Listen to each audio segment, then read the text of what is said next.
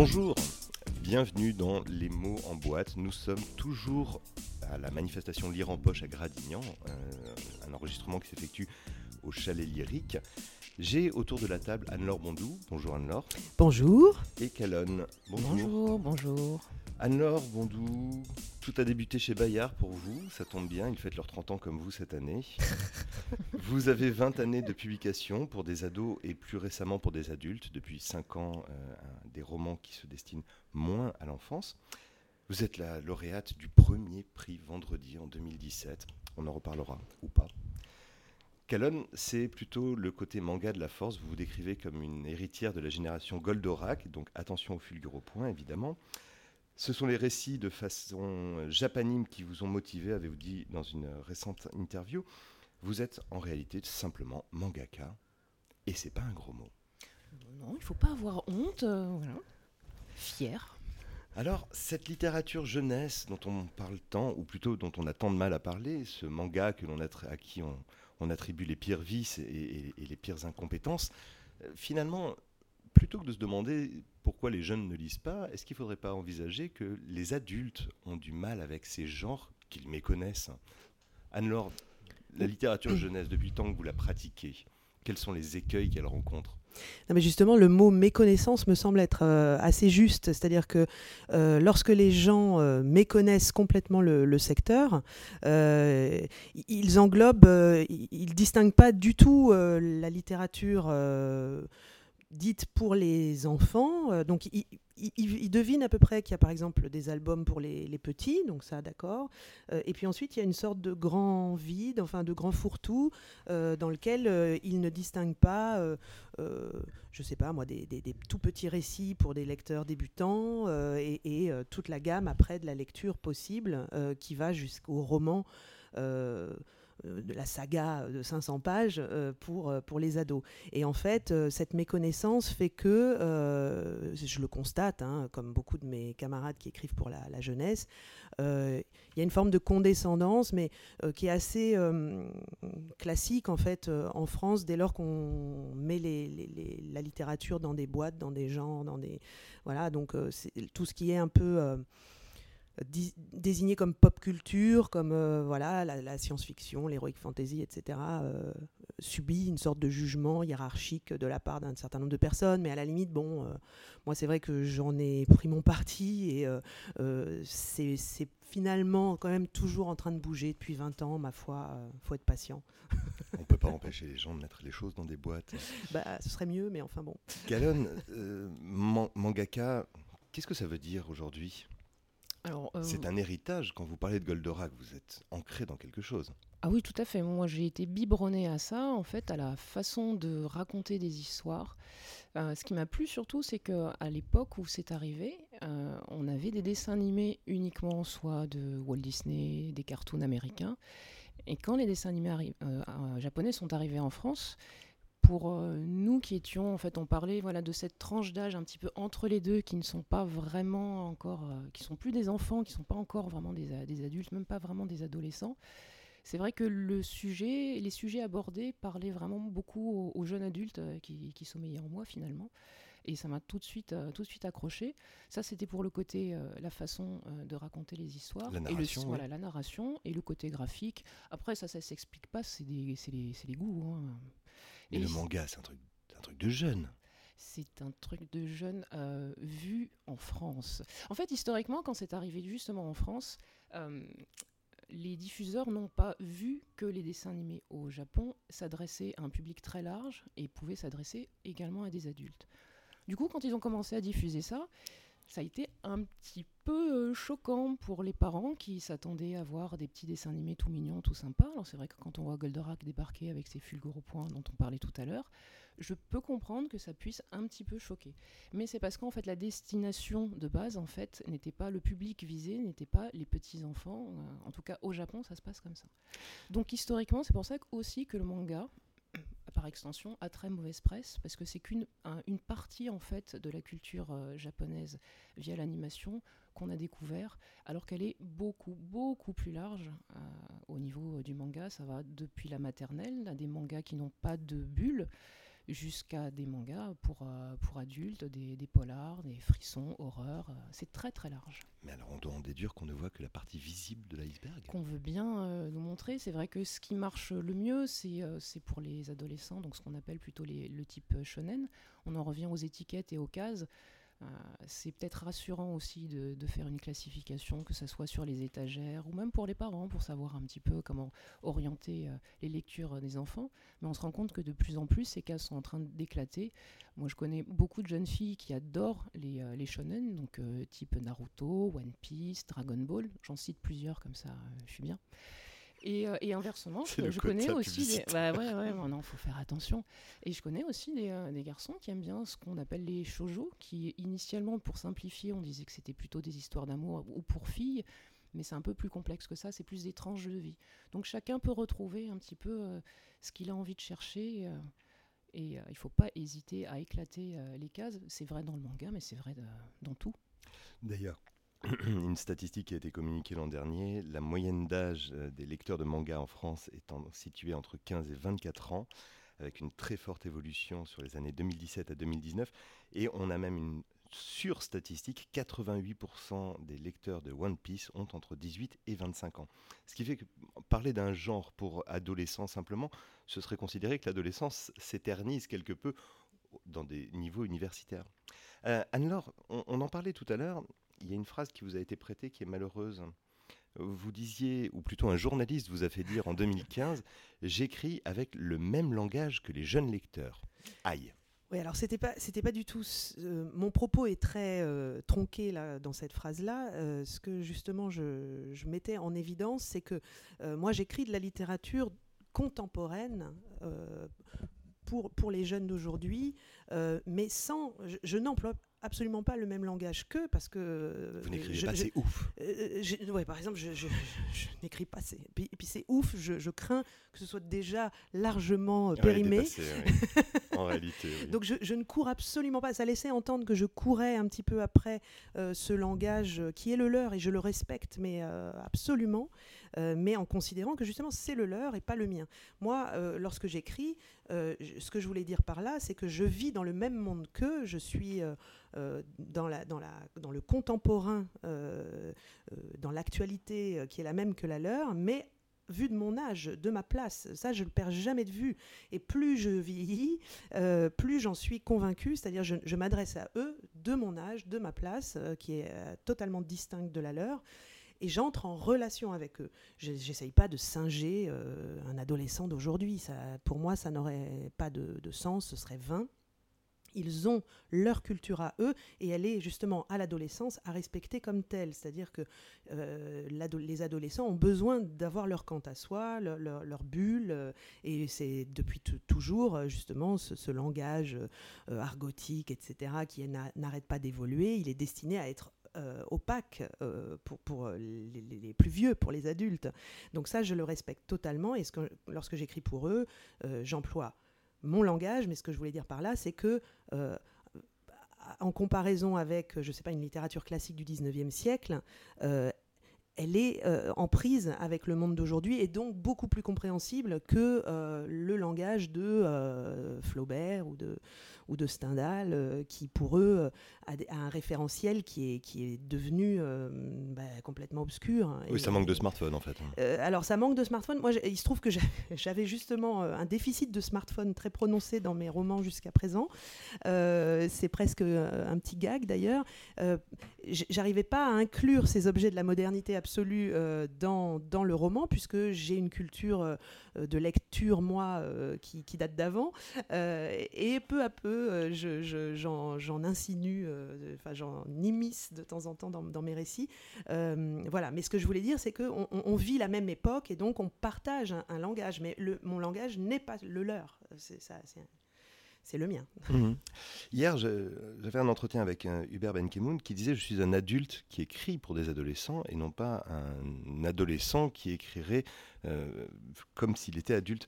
Lorsque vous publiez des, séries comme Versus Fighting, euh, vous avez ce sentiment de dire j'écris pour, pour un public adolescent je, résume Versus Fighting et puis vous allez pouvoir le, l'expliquer un peu mieux. Mais c'est une série qui parle de e-sport et plus spécifiquement, alors d'un de ces jeux vidéo qui ont fait les miracles des, des, jeunes des années 90 dont j'étais, c'était Street Fighter, où on pouvait incarner des personnages qui se mettaient sur la tête avec des super pouvoirs, notamment une grosse boule verte qui s'appelait Blanca, qui venait du Brésil et qui n'avait pas chopé le Covid. Euh, pour ma part, alors sur ce titre-là, euh, le e-sport et le jeu vidéo touchent les, jeunes ados, mais aussi alors les jeunes adultes et moins jeunes adultes. Déjà parce qu'en fait Street Fighter, bah, ça, bah, on parlait des 30 ans, mais c'est pareil en fait. Hein, ça, ça, commence, c'est une licence qui commence à remonter. Donc les gens qui jouent encore à ça, il y a 30 ans, ils, y jouaient. Donc euh, moi j'ai des lecteurs qui ont une quarantaine d'années, une cinquantaine d'années, qui s'y retrouvent totalement.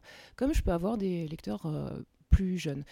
Quand on a pensé la série, on l'a pas spécialement pensé pour un public cible. On avait envie de raconter quelque chose. Le scénariste, notamment, avait envie de raconter toutes ces anecdotes, tous les fous rires et les personnages hauts en couleur qu'il avait pu croiser euh, durant toutes ces années. Parce que le scénariste prend part ah, à des compétitions de e-sport, c'est surtout ça. Le scénariste euh, traîne dans le milieu depuis très très longtemps, il organise des tournois même internationaux, donc il connaît très bien le milieu, le circuit, les joueurs, les commentateurs, euh, donc ça a été un gros avantage pour nous, ce qui nous a permis aussi d'inclure de la réalité, des vrais personnages dans cette fiction-là, ce qui nous permet d'être un petit peu euh, sur le bord entre les deux. On se demande toujours en fait ce qui est vrai et ce qui n'est pas vrai. Toujours est-il que quand nous, on a fait cette euh, série, on l'a pas vraiment pensé pour un, public, comme je le disais. On voulait se faire plaisir et raconter à qui voudra bien euh, le lire euh, et partager les anecdotes et les délires, en fait, que le scénariste notamment avait vécu. Alors, vous faites partie de ces autrices. Je dis autrice, je dis auteur, je dis ben, auteur. Vous dites absolument comme vous voulez. Moi, je, n'emploie pas le, le, mot autrice personnellement, mais je laisse les gens libres de l'employer. Il y, a un libraire qui récemment me disait qu'il faut faire attention parce que euh, c'est quatre roues autrices. Oui, voilà, quatre roues. Euh, alors, donc j'allais dire, avant de m'interrompre, vous avez connu cette, euh, cette, ce cas de publication qui est assez rare encore, avec Le Temps des Miracles. C'était chez Bayard. L'éditrice vous dit Écoute, j'ai été tellement ému par ce livre qu'en fait, je voudrais en faire une version adulte. Mais une version adulte, ça ne veut pas dire réécrire le livre. En aucun cas. Ça veut dire simplement changer le packaging. Et évidemment. Comment ça se et passe le numéro ISBN. Et, oui, bien euh, évidemment. Euh, et, le prix le... Non, non, pas le prix. Ah. Euh, la couverture, effectivement, qui induit, l'image de couverture induit quand même parfois un public, mais pas toujours. Il y a des couvertures très accueillantes pour un très large public. qui, voilà, moi, c'est un petit peu là-dessus que j'essaye de, situer mon travail sur une sorte de, oui, d'accueil très large euh, d'un public qui, commence à partir de 11-12 ans et qui, euh, en revanche, n'a pas de, limite. Et finalement, euh, c'est vrai que ce, euh, depuis même euh, Les larmes de l'assassin en 2003, euh, j'ai constaté que mes textes accueillaient les adultes qui, alors au départ, sont des prescripteurs, sont des personnes qui travaillent auprès des publics adolescents, mais finalement ça s'élargit peu à peu. Il y a eu une adaptation en BD chez Futuropolis qui est de ce texte-là, mais qui était destiné aux adultes. Donc voilà, les frontières ne cessent de de, s'estomper, de bouger, euh, etc. Elles sont dans, beaucoup dans les mentalités, en fait, plus que euh, dans la réalité des pratiques. Euh, et, finalement, moi, ce qui m'intéresse, c'est le partage. voilà, au sens très large. Donc, c'est-à-dire ce qui me, me fait vraiment triper, c'est lorsque. On va se faire attention, de scoop. c'est lorsque un jeune de, mettons, 12 ans euh, euh, est bouleversé par un texte et va dire à, sa mère, à son père, à sa grand-mère, à son grand-père, s'il te plaît, lis ça, j'ai adoré et tout, et que l'adulte se laisse euh, convaincre et, découvre que lui aussi peut être touché par ce texte-là. Et finalement, on est aussi un petit peu dans le domaine universel du conte, par exemple, de la fable. Hein. Euh, autrefois, auprès de la cheminée, euh, lorsqu'on racontait des histoires, ça couvrait toute la famille, de la grand-mère au, tout petit. Et finalement, les histoires, on les reçoit à hauteur de ce qu'on est, à hauteur de son expérience. Et ce, qui est, ce qui est parfois jugé par certains adultes comme gênant pour des enfants, en fait, ils ne le perçoivent pas comme ça. Donc, par exemple, la violence des larmes de l'assassin qui gênait certains adultes, en fait, j'ai toujours constaté que c'était plutôt l'émotion qui était reçue par les, jeunes et la violence, elle n'était pas choquante pour eux, c'était l'émotion qui dominait en fait. Donc on, a peur parfois de proposer des histoires à des jeunes par des craintes qui sont construites euh, dans notre euh, voilà dans, notre, dans nos mentalités d'adultes. Dans nos cerveaux d'adultes. On oublie, on oublie euh, comment c'était quand on était môme et c'était vachement mieux. Voilà, et ça, et ça en fait, c'est peut-être notre caractéristique lorsqu'on travaille justement à des histoires pour les ados et les jeunes, c'est qu'on n'a jamais cessé d'être en lien avec eux, avec sa propre enfance, son propre enfant euh, qui est toujours là, hein, on le sait très bien.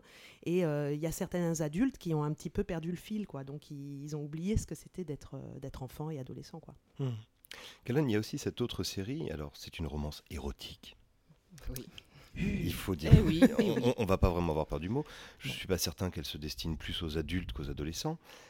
Idylle, l'histoire d'un millionnaire qui a un site de rencontre et un succès absolument incroyable, mais qui peut-être n'a jamais connu ce grand amour, pensent ses amis, euh, jusqu'au moment, et alors il faut que je l'avoue, je l'ai lu, jusqu'au moment où ses amis décident de vérifier s'il a connu ce grand amour. Quand, vous vous lancez dans, cette, euh, dans, cette, dans ce cycle de, manga, il y a avant tout une question de référentiel qui se pose. Qu'est-ce que, qu'est-ce que je donne à lire Qu'est-ce que je propose à lire et forcément, cette question, à qui je vais destiner ce livre? Alors pour ce titre-là particulièrement, oui, puisqu'en fait, comme il y avait un côté érotique qui pouvait être euh, mal perçu, donc c'est c'est pas non plus ça va, ça reste euh, voilà, ça, c'est pas pornographique. Non, c'est pas c'est pas c'est pas de la pornographie. On, avait vraiment envie de, décrire une histoire d'amour, mais c'était euh, moustillant, si je peux me Ouais, voilà, je pense que c'est un bon terme. J'aime bien, c'est pas mal. Assez bien pour les ados aussi. Mais c'est très bien. Mais d'ailleurs, en fait, le public était aussi très très large. Hein, effectivement, tout le monde s'est retrouvé. Oui, on a envie d'écrire une histoire euh, d'amour, mais assez réaliste en fait. Et c'est vrai que ça fait partie euh, des histoires d'amour.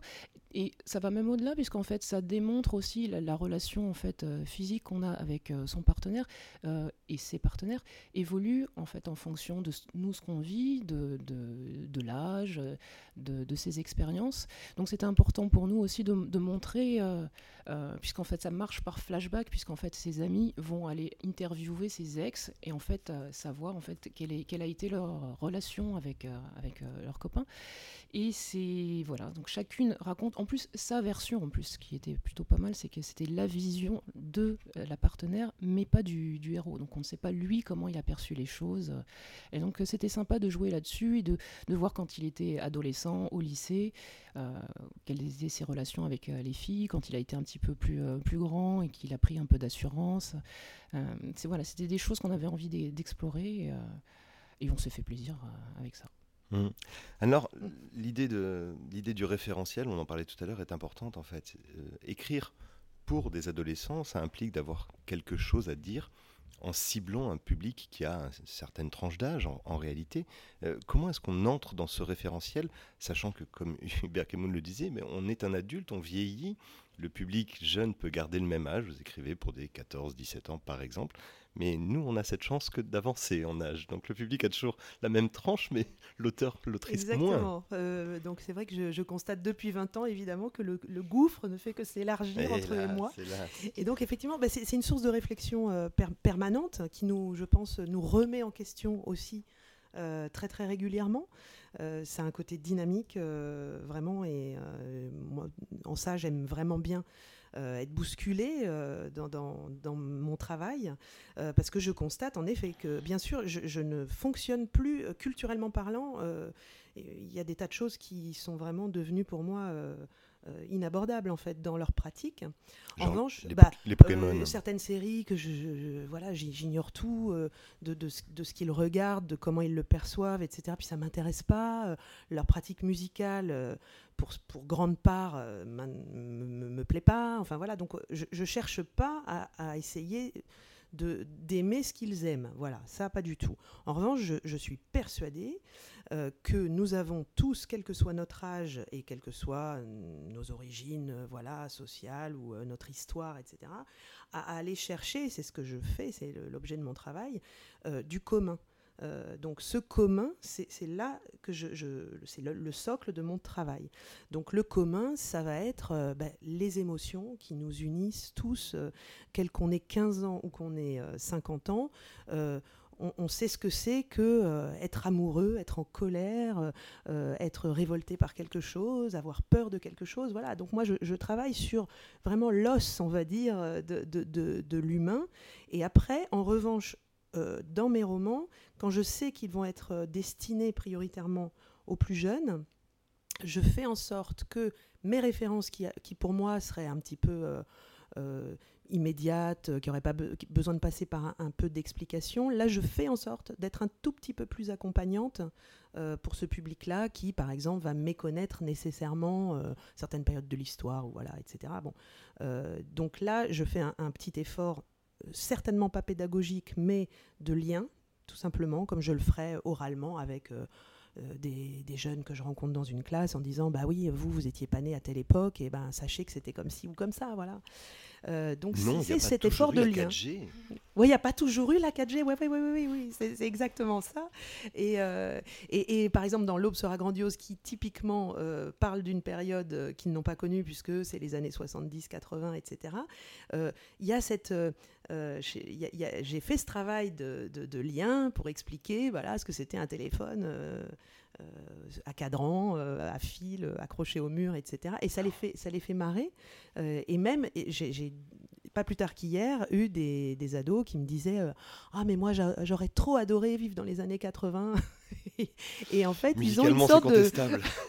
euh, oui, oui, oui, mais ils connaissent. Enfin voilà, il y a un côté. Euh, ils, ont une sorte de nostalgie d'une époque qu'ils n'ont pas connue, euh, qui, est assez touchante. voilà. Et, en fait, ce, lien-là, il, il, vient à travers aussi, c'est l'époque de leurs parents. Enfin, et je trouve que travailler sur cette continuité des générations et ce qui nous unit plus que ce qui nous sépare, ben voilà, moi, c'est ça qui me, qui me plaît. C'est aussi le propre de chaque génération d'imaginer et de fantasmer celle de la précédente. Euh, un, dernier mot sur le, graphisme même du manga. Je me suis toujours questionné. Il semblerait qu'il y ait dans ce dessin quelque chose qui soit presque plus universel qu'en BD franco-belge, où il y a une diversité gigantesque. Il y a une sorte de matrice dans le dessin qui permet peut-être plus d'identification, plus de facilité, plus de déclinaison possible d'histoire c'est une question qui est assez difficile à laquelle en fait je n'ai jamais réfléchi, je dois bien avouer. En fait, le regard que j'ai sur le, sur le manga, euh, j'ai une bonne culture aussi euh, bande dessinée. Quand j'ai commencé en fait le manga, c'était pas encore arrivé en France. Euh, quand ça s'est vraiment démocratisé et qu'on a commencé à voir tout et n'importe quoi, j'avoue que comme c'était plus trop mon précaré, j'aimais bien avoir mon petit truc. Du coup, je suis allée voir un petit peu ce que faisait vraiment dans la bande dessinée franco-belge et les comics, par exemple. Ça m'a permis de, comparer euh, les styles. Et je ne sais pas si c'est plus un style euh, graphique. Euh, Disons que pour eux, en fait, ils sont la bande dessinée, leur bande dessinée. Manga signifie bande dessinée. Absolument, oui, oui. C'est simplement un format. Enfin, c'est un terme qui, désigne plus un, format quelque part, puisque ça reste quand même de la narration euh, graphique. Euh, donc ça reste, c'est exactement euh, les, mêmes, les mêmes repères. Et pour revenir au, graphisme, la vision, je pense que les gens ont du manga, c'est euh, les, les, gros titres qui sont vraiment très très bien vendus. Et les gros titres qui sont bien vendus, c'est vrai qu'ils sont un petit peu sur le même modèle. Donc c'est euh, des héros avec euh, les cheveux un peu en pétard, les gros yeux. En fait, c'est ce qu'on retrouve quand on dit le manga. Oui, c'est les cheveux en pétard et c'est les gros yeux. Et c'est pas forcément ça, puisqu'en fait ça c'est juste ce qu'on nous a montré en fait, et c'est ce qui se vend euh, le mieux. Mais comme la bande dessinée, quand les gens ne connaissent pas, en fait, pour eux c'est Boulet Bill, Tintin, etc. En fait, on je, pense que le mot un peu maître, c'était méconnaissance. Et euh, ça empêche d'aller plus loin dans la culture du, genre et de connaître en fait vraiment tout ce qui est proposé et de découvrir aussi quelque chose qui peut nous parler. Euh. Dans le manga, moi j'ai mis des, adultes qui n'avaient jamais touché au manga, au manga, où ils ont trouvé un vrai plaisir dedans. Parce que j'ai l'habitude de dire qu'en fait euh, le manga est à la bande dessinée, ce que la série télé est au cinéma. C'est-à-dire que la bande dessinée, c'est euh, très cadré, il y a peu de pages, donc on est vraiment sur une histoire, mais on n'a pas le temps matériel de développer une relation entre les personnages, la psychologie des personnages, leur évolution, etc. Dans la série télé, comme dans le manga, en fait, on a la place et on a le temps de pouvoir en fait le faire. Et ce qui est intéressant, c'est que les lecteurs peuvent vraiment se projeter dans les personnages plus que l'histoire, puisque ça va être les personnages qui vont faire l'histoire même si parfois ils peuvent la subir, mais c'est vraiment autour des personnages. Ça traîne vraiment. Et souvent, il y a toute une pléiade de personnages où, du coup, chacun peut réussir à se retrouver sur un trait de, caractère. Ça permet vraiment de s'identifier. Et c'est pour ça que je pense que la courbe de l'évolution du succès du manga, en fait, suit aussi la courbe de l'évolution de la série télé. La, série télé, depuis euh, ces dix dernières années, a complètement explosé, a beaucoup changé aussi, mais comme le manga aussi a changé. Et ce qu'il y a de très chouette dans le manga, ce que les gens ne se rendent pas forcément c'est qu'au-delà des mangas de, baston, comme on dit, il y a aussi d'autres mangas, on parlait de, je parlais de tranches de vie, qui permettent en fait de, raconter en fait le quotidien. Et nous, Européens, on a découvert la culture, en tout cas de ma génération, on a découvert la culture japonaise à travers ces dessins animés et à travers en fait euh, ces mangas. Parce que quand on, quand on voyait des images de, Tokyo, on reconnaissait en fait ce qu'on voyait, ce qu'on lisait dans les mangas. Donc c'est vraiment une, vitrine, un espèce de, miroir de, la société. Euh, et, comme je disais, c'est vraiment, vraiment très, très, très, très, très large. Alors si le terme méconnaissance euh, reste le mot-clé, peut-être qu'il faut arrêter d'envisager que les enfants ne lisent pas, mais peut-être demander aux adultes de lire autre chose, tout simplement. Euh, Anne-Laure Bondou, Calonne, merci beaucoup du temps que vous avez passé avec nous. Bonne continuation sur cette, cette fin de salon si étrange pour chacun d'entre nous. Et excellente fin de journée. Merci. Merci beaucoup.